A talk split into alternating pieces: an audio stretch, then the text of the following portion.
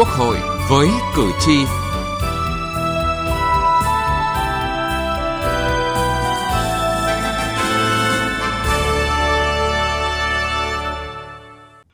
Có giao tự chủ nhưng không biết tự chủ cái gì. Được giao tự chủ nhưng không cho tự chủ. Mà giao quyền tự chủ nhưng mà không có được quyền tự quyết. Mọi việc đều cũng phải xin ý kiến từng nấc hết. Cái tự chủ của chúng ta ngoài cái vướng về các chính sách pháp luật thì phải nói cái vướng về quy trình quản lý ở dưới đang rất nhiều. Kính chào quý vị và các bạn. Quý vị và các bạn vừa nghe ý kiến của các đại biểu Quốc hội về những bất cập hạn chế trong việc thực hiện chính sách pháp luật về cơ chế tự chủ bệnh viện công lập. Vâng, việc thực hiện cơ chế tự chủ đã làm thay đổi diện mạo của bệnh viện công, từng bước đáp ứng nhu cầu chăm sóc sức khỏe ngày càng cao của nhân dân, đồng thời giúp giảm gánh nặng ngân sách cho nhà nước. Tuy nhiên thì hành lang pháp lý đối với cơ chế tự chủ bệnh viện còn chưa đầy đủ. Bệnh viện được giao tự chủ nhưng chưa tự chủ thực chất. Những vấn đề này cần được giải quyết như thế nào? Và chương trình Quốc hội với cử tri hôm nay đề cập nội dung này.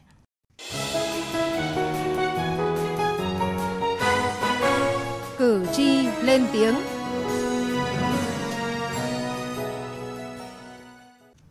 Thưa quý vị và các bạn, cơ chế tự chủ bệnh viện công lập sẽ có tác động như thế nào đến người dân, đặc biệt là những người bệnh. Mời quý vị nghe tổng hợp sau. Nếu làm tốt cơ chế tự chủ, tự chịu trách nhiệm thì sẽ giảm được gánh nặng ngân sách nhà nước chi cho bệnh viện công lập. Chất lượng phục vụ bệnh nhân cũng sẽ được nâng lên vì lương và thu nhập tăng thêm của cán bộ nhân viên y tế phụ thuộc hoàn toàn vào sự chi trả của người bệnh. Tính đến thời điểm hiện tại, cả nước có 25 trong số 42 bệnh viện tuyến trung ương, trong đó có 7 bệnh viện trường đại học đã đổi mới cơ chế tài chính theo hướng tự chủ, tiết kiệm hơn 2.100 tỷ đồng ngân sách. Bộ Y tế cho hay, năm 2018, ngân sách cấp cho các bệnh viện giảm 3.195 tỷ đồng so với năm 2017. Riêng các bệnh viện thuộc Bộ Y tế giảm 76 tỷ đồng. Thưa quý vị và các bạn, ngày 19 tháng 5 năm 2019, Thủ tướng Chính phủ đã thông qua nghị quyết về thí điểm tự chủ toàn diện của 4 bệnh viện thuộc Bộ Y tế, gồm Bệnh viện Bạch Mai, Bệnh viện Trợ Rẫy, Bệnh viện Việt Đức và Bệnh viện Ca. Mục tiêu của nghị quyết nhằm phát huy tính chủ động, sáng tạo, khai thác sử dụng hợp lý, hiệu quả các nguồn lực của bệnh viện nhằm nâng cao năng lực, chất lượng khám bệnh, chữa bệnh, chăm sóc, bảo vệ sức khỏe cho người dân, tiếp tục phát huy truyền thống uy tín của các bệnh viện, duy trì và phát triển các trung tâm kỹ thuật cao, phục vụ không chỉ cho người Việt Nam mà cả người nước ngoài. Từ năm 2015, Bệnh viện Bạch Mai tự chủ tài chính đảm bảo toàn bộ chi phí hoạt động – Năm 2018, Bệnh viện Bạch Mai thu hút gần 2 triệu lượt khám bệnh ngoại trú, điều trị nội trú cho hơn 161.000 trường hợp, thu 4.500 tỷ đồng, trong khi chi hơn 3.600 tỷ đồng. Đời sống y bác sĩ được cải thiện, bệnh nhân được khám chữa bệnh với chất lượng cao. Còn Bệnh viện Ca Hà Nội thì cũng được Bộ Y tế giao tự đảm bảo toàn bộ kinh phí chi thường xuyên từ năm 2017 doanh thu của bệnh viện có mức tăng trưởng tốt, năm 2017 tăng hơn 40% và năm 2018 tăng gần 20%. Hầu hết các bệnh viện được giao tự chủ nói chung đã chủ động huy động nguồn lực ngoài ngân sách nhà nước để đầu tư nâng cấp trang thiết bị y tế, gia tăng được nguồn thu sự nghiệp và có chênh lệch thu chi để tăng thu nhập cho người lao động. Nhờ đó, chất lượng hiệu quả công tác khám chữa bệnh đã được nâng lên, từng bước đáp ứng mong muốn và sự kỳ vọng của người bệnh và nhân dân – Tự chủ tài chính đồng nghĩa với việc người bệnh là người trả lương cho y bác sĩ. Vậy nên, mục tiêu nâng cao chất lượng phục vụ, thu hút người dân đến khám chữa bệnh tại bệnh viện là điều tối quan trọng. Tại Đồng Nai, Sở Y tế đã chấp thuận cho 3 bệnh viện công lập là Bệnh viện Đa khoa Đồng Nai, Bệnh viện Đa khoa Thống nhất và Bệnh viện Đa khoa khu vực Long Khánh thực hiện tự chủ tài chính. Theo đó, thì các bệnh viện phải cân đối nguồn thu để có tiền trả lương cho cán bộ, bác sĩ, nhân viên thay vì được nhà nước trả lương như trước – Điều này đã giúp cho ngân sách nhà nước tiết kiệm được hơn 200 tỷ đồng một năm, song do chưa có hành lang pháp lý rõ ràng về tự chủ tài chính nên nhiều bệnh viện đang rơi vào thực trạng dở khóc dở cười. Từ khi thực hiện tự chủ thì bệnh viện Đa khoa Đồng Nai tiết kiệm cho ngân sách 64 tỷ đồng một năm. Để bù vào khoản này thì bệnh viện đã phải tăng cường tổ chức thực hiện thêm các dịch vụ ngoài bảo hiểm y tế như là khám bệnh cho người lao động tại doanh nghiệp, mở khu tiêm chủng, tiêm cả vaccine dịch vụ lẫn vaccine trong chương trình tiêm chủng quốc gia hoặc là ngoài số giường bệnh theo chỉ tiêu của nhà nước giao, bệnh viện sẽ kê thêm giường ở những khoa đông bệnh, phòng bệnh còn trống để tăng nguồn thu. Nhiều người lo lắng rằng là bệnh viện được tự chủ, tự chịu trách nhiệm thì sẽ hoạt động như mô hình doanh nghiệp. Nếu không có những quy định cụ thể và cơ chế giám sát chặt chẽ thì sẽ dẫn tới lạm thu và không minh bạch. Phó giáo sư tiến sĩ Nguyễn Tiến Quyết, Phó Chủ tịch Tổng hội Y học Việt Nam, nguyên giám đốc bệnh viện Việt Đức cho rằng. Cái việc mà chúng ta đi theo cái đường lối của chúng ta hiện nay ấy, là nhà nước cho cơ chế người dân tự chi trả theo thông qua cái bảo hiểm xã hội là rất hợp lý và rất đúng. Và bản thân tôi cũng như người dân thì phải kính đề nghị với quốc hội với nhà nước là thế này. Đừng bao giờ và sẽ không bao giờ cổ phần hóa bệnh viện công và chúng ta đi theo con đường tự chủ này là rất chính xác rất hợp lý và nếu chúng ta cổ phần hóa bệnh viện công thì chúng ta sẽ lâm ngay vào cái việc của Trung Quốc hiện nay đang mắc phải và đang sửa. Cho nên tôi xin là không bao giờ được cổ phần hóa bệnh viện công và không bao giờ đưa theo luật doanh nghiệp mà áp dụng vào cho y tế. Giáo sư tiến sĩ Nguyễn Viết Nhung, giám đốc bệnh viện phổi Trung ương thì cho rằng thì chúng tôi vẫn còn thấy thiếu hoặc là vẫn chưa đủ, chưa kịp thời về những hành lang pháp lý, về các cái văn bản quy phạm pháp luật để hướng dẫn cho cái xu hướng này. Nhưng ở đây thì muốn nói là làm thế nào để hài hòa đến với cái giá dịch vụ và định mức của bảo hiểm y tế. Thế thì cái cái khó nhất ấy là làm thế nào để thống nhất giữa cái cơ quan thẩm định và cái đơn vị trực tiếp. Cơ quan thẩm định mà đưa ra một cái nó không thực sự nó có lý thì làm thế nào để bệnh viện có thể đồng ý được? Và nếu không đồng ý được thì nó chậm. Và nó chậm thì còn không có thời hạn. Đấy là một cái à, thực tiễn mà chúng tôi cũng muốn đưa ra ở đây. Thế thì cái gì để đi đến cái sự thống nhất? Thì phải bằng những quy định như thế này là là là phải làm. Ví dụ như vậy. Thế thì chúng ta đang còn thiếu cái phần đấy, là thiếu phần thế nào là chuẩn. Vâng thưa quý vị, đây cũng là vấn đề tiết mục từ nghị trường đến cuộc sống phân tích ngay sau đây. Từ nghị trường đến cuộc sống Thưa quý vị và các bạn, không thể phủ nhận những mặt tích cực và hiệu quả mà chính sách tự chủ tài chính bệnh viện công mang lại. Tuy nhiên, điều mà lãnh đạo các bệnh viện tiến hành tự chủ băn khoăn đó là mới được phép tự chủ một phần, chưa được tự chủ hoàn toàn. Các bệnh viện muốn bổ nhiệm nhân sự hay mua sắm trang thiết bị, xây dựng, sửa chữa cơ sở vật chất đều phải xin phép cơ quan có thẩm quyền, không được tự quyết định. Vâng, đó cũng là những chăn trở của nhiều đại biểu Quốc hội. Đại biểu Nguyễn Anh Trí, đoàn đại biểu Quốc hội thành phố Hà Nội, nguyên viện trưởng Viện Huyết học Truyền máu Trung ương thì cho rằng vướng mắc lớn nhất của việc thực hiện cơ chế tự chủ trong các bệnh viện là giao tự chủ nhưng không biết tự chủ cái gì, đặc biệt là về tài chính và cán bộ. Vấn đề giá dịch vụ y tế chưa thống nhất ở giữa các đơn vị, giữa các tỉnh thành, giữa các cái hàng mục, ở giữa cái hàng bệnh viện. Cho nên chỗ chỗ thì chưa tính đúng tính đủ. Nơi thì thu thêm thu tranh vân vân. Có nơi thì giao từ chủ có giao từ chủ nhưng không biết từ chủ cái gì. Được giao từ chủ nhưng không cho từ chủ đặc biệt là quyền tự chủ về tổ chức cán bộ và về tài chính nhất là ở các tỉnh. Đại biểu Nguyễn Thanh Xuân, đoàn đại biểu Quốc hội thành phố Cần Thơ cũng nhận định cái khó nhất của thực hiện tự chủ là giao tự chủ nhưng không được tự quyết, mà mọi việc đều phải xin ý kiến, nhất là chuyện nhân sự. Mặc dù khi thực hiện tự chủ tài chính, các bệnh viện sẽ phải tự trả lương cho nhân viên, nghĩa là nhân viên không còn trong biên chế nhà nước.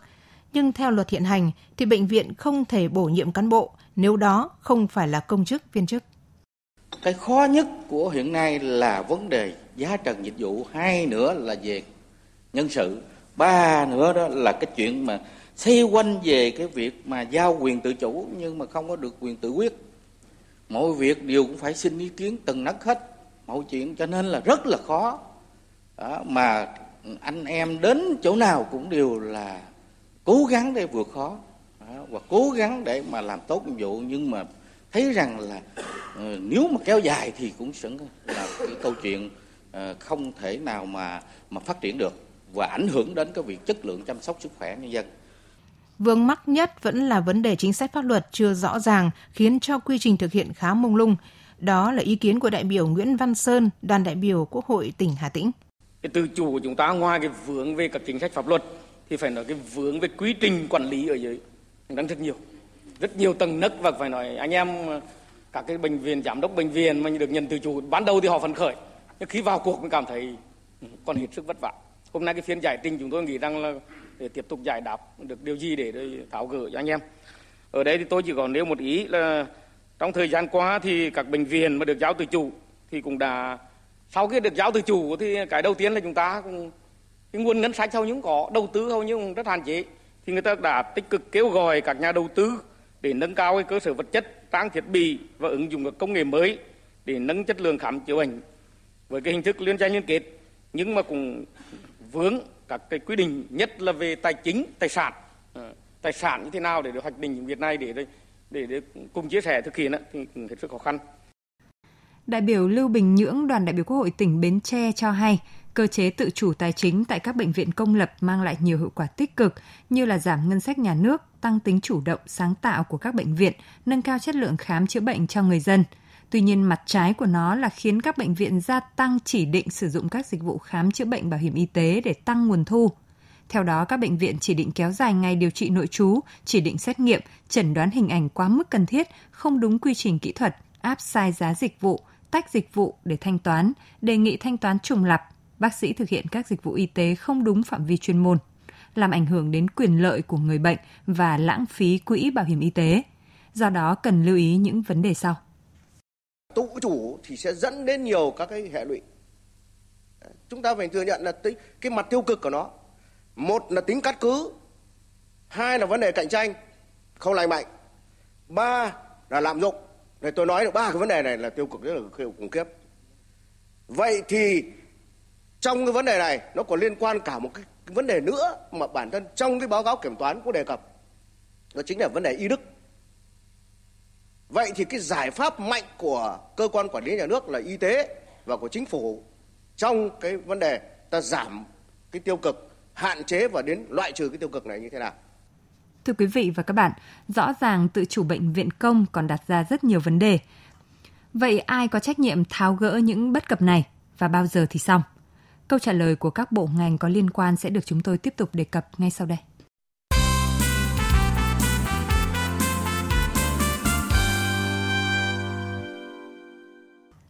Thưa quý vị và các bạn, Bộ trưởng Y tế Nguyễn Thị Kim Tiến cho rằng hiện nay có hai loại ý kiến.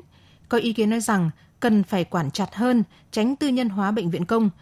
Nhưng cũng có ý kiến nói rằng quản chặt quá thì bệnh viện công thở như thế nào. Ví dụ như là vấn đề biên chế, hiện nay có tình trạng nhà nước quản về biên chế, nên các bệnh viện khi muốn ký hợp đồng tuyển dụng người lao động cũng rất khó. Khi tự chủ, bệnh viện mở thêm dịch vụ, mở thêm phòng bệnh thì cần nhiều nhân lực hơn, nhưng vì đụng đến biên chế nên rất khó. Mà đây lại là vấn đề không thuộc thẩm quyền của Bộ Y tế, thuộc về Bộ Nội vụ. Theo Bộ trưởng Bộ Y tế, nút thắt cần tháo gỡ, đó là Chúng tôi cũng thấy cái vấn đề này nên giao tự chủ nhiều hơn. Khi mà giá dịch vụ chúng ta tính đúng tính đủ nhiều thì người ta sẽ chọn đúng cái bác sĩ cần và đủ cái điều dưỡng là dụ ba điều dưỡng trên một bác sĩ phải chăm sóc toàn diện, không có người nhà vào một bệnh viện rất văn minh, sạch sẽ, chất lượng, sai sót rất kiểm soát tốt. Và phải nói rằng là một bác sĩ chỉ chăm sóc ít bệnh nhân thôi. Nhưng muốn như vậy thì thì giá phải cao hơn. Còn hiện nay như vậy mà giá thì thấp, rồi không được hợp đồng nhiều. Thế các ông như vậy là rất hạn chế và cái một bác sĩ, một điều dưỡng phải chăm sóc nhiều bệnh nhân thì chất lượng không tốt để tăng doanh thu một số bệnh viện tuyến trung ương thay vì tập trung vào nghiên cứu khoa học và các kỹ thuật chuyên sâu lại có xu hướng mở rộng dịch vụ khám chữa bệnh theo yêu cầu và các dịch vụ y tế thông thường vốn các bệnh viện tuyến dưới có thể thực hiện, phần nào ảnh hưởng đến thành công của việc thực hiện chính sách tự chủ. Nếu tình trạng này kéo dài thì sẽ dẫn tới phá vỡ kế hoạch phát triển y tế cơ sở vốn đã được nhà nước đầu tư bằng nguồn vốn tương đối lớn trong nhiều năm qua. Để giải quyết tình trạng này, Bộ trưởng Bộ Y tế cho rằng khi anh tự chủ thì phải có nguồn thu để chi trả tất cả. Thông thường giao đó thì anh sẽ phải làm sao thu nhiều. Mà thu nhiều ấy, trong cái mức mà bảo hiểm chỉ thanh toán cái mức tối thiểu thôi bởi vì có mệnh giá có 800 ngàn thì làm sao mà mà mà có thể gọi là bảo đảm được cái nhu cầu như vậy. Thì vì như vậy cho nên là sẽ có cái lạm dụng kỹ thuật. Hai là thuốc thì có thể kê thuốc ngoài cái danh mục bảo hiểm thanh toán rất nhiều cái thêm ba là cái số ngày giường. Sau cái đợt mà chúng ta điều chỉnh dịch vụ giá thì số ngày nằm viện cũng tăng. Rồi cái số lượt khám cũng tăng. Thế thì đấy là cái cái nguyên nhân là muốn thu nhiều thôi. Và cái giải pháp hiện nay thì chúng tôi là có cái định mức. Và thứ hai là thanh tra kiểm toán, giám sát. Và trong thời gian qua thì chúng tôi mới tháng trước ban hành một cái chỉ thị về chống lạm dụng và chống trục lợi để mà có cái giải pháp và tăng cường cái giám sát.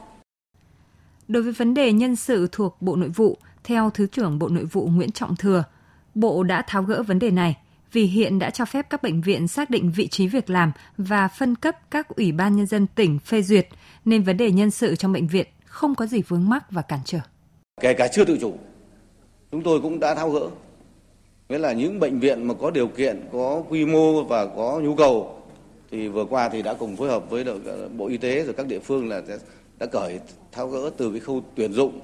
Thứ nhất là chúng tôi xác định là phải có cái vị trí, phải tự bệnh viện xây dựng cái vị trí của mình.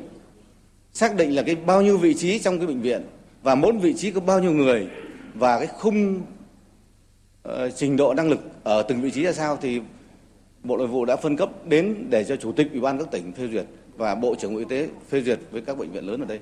Trước đây thì Bộ Nội vụ là là phê duyệt hết. Thế chúng tôi đã phân cấp ngay. Thế và trên cơ sở đó thì ờ, các bệnh viện tự chủ cái này. Thế thứ hai là có vị trí việc làm rồi thì sẽ ra cái bộ máy, rồi ra cái biên chế thì cái đơn vị này tự xây dựng kế hoạch để tuyển dụng cho mình và với sự giám sát của các cơ quan chức năng Thế nhưng nhiều ý kiến chỉ ra rằng nhiều địa phương đang thực hiện một cách máy móc khi triển khai nghị quyết của Trung ương về tinh giản bộ máy thì cứ nhằm vào giảm ngành y tế, trong khi bệnh nhân đông, cần nhiều người làm hơn. Vì thế, một yêu cầu đang đặt ra là cần sớm hoàn thiện cơ chế, chính sách theo hướng kinh tế hiệu quả, hiệu lực, chống thất thoát lãng phí trong lĩnh vực y tế. Trao quyền tự chủ toàn diện cho các bệnh viện sẽ giúp các bệnh viện có những điều kiện thuận lợi hơn khi được tự chủ gần như về mọi mặt – nhưng cũng là áp lực rất lớn khi khó kiểm soát việc liên kết với tư nhân để nâng giá dịch vụ xã hội hóa và người chịu thiệt thòi chính là bệnh nhân. Có thể thấy, tự chủ bệnh viện vẫn luôn là bài toán khó. Nghị trường bốn phương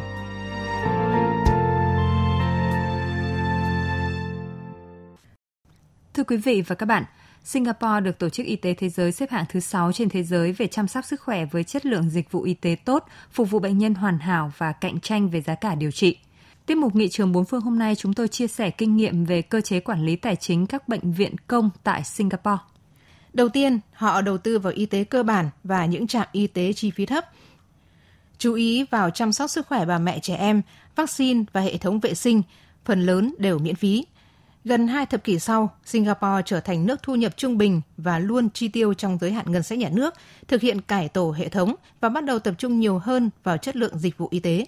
Hiện tại quốc đảo chi khoảng 1% GDP, người dân cá nhân chi 3% và số còn lại đến từ các quỹ tiết kiệm, chương trình bảo hiểm nhà nước cho y tế.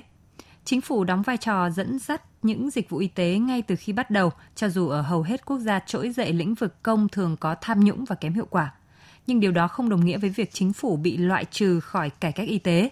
Chính sách của chính phủ nếu được xây dựng tốt có thể tạo ra khác biệt lớn và Singapore là một ví dụ. Singapore là một trong những đất nước thành công nhất về việc thực hiện cơ chế tự chủ. Bệnh viện công của Singapore đã hoàn toàn thực hiện cải cách thành công với việc thực hiện cơ chế tự chủ. Cơ chế này tạo cho các bệnh viện hoàn toàn chủ động trong các hoạt động của mình, Song song với việc đẩy mạnh cơ chế tự chủ thì các bệnh viện của Singapore đã thực hiện kiểm soát chặt chẽ tài chính bệnh viện, đặc biệt là kiểm soát chi phí và kiểm soát giá dịch vụ và khối lượng dịch vụ cung cấp. Tăng cường thẩm quyền quản lý để có thể tạo được động cơ thúc đẩy người lao động trong công việc. Thưa quý vị, kinh nghiệm về cơ chế quản lý tài chính các bệnh viện công tại Singapore đã kết thúc chương trình Quốc hội với cử tri hôm nay. Chương trình này do biên tập viên Thu Huyền biên soạn và thực hiện. Cảm ơn quý vị và các bạn đã quan tâm theo dõi.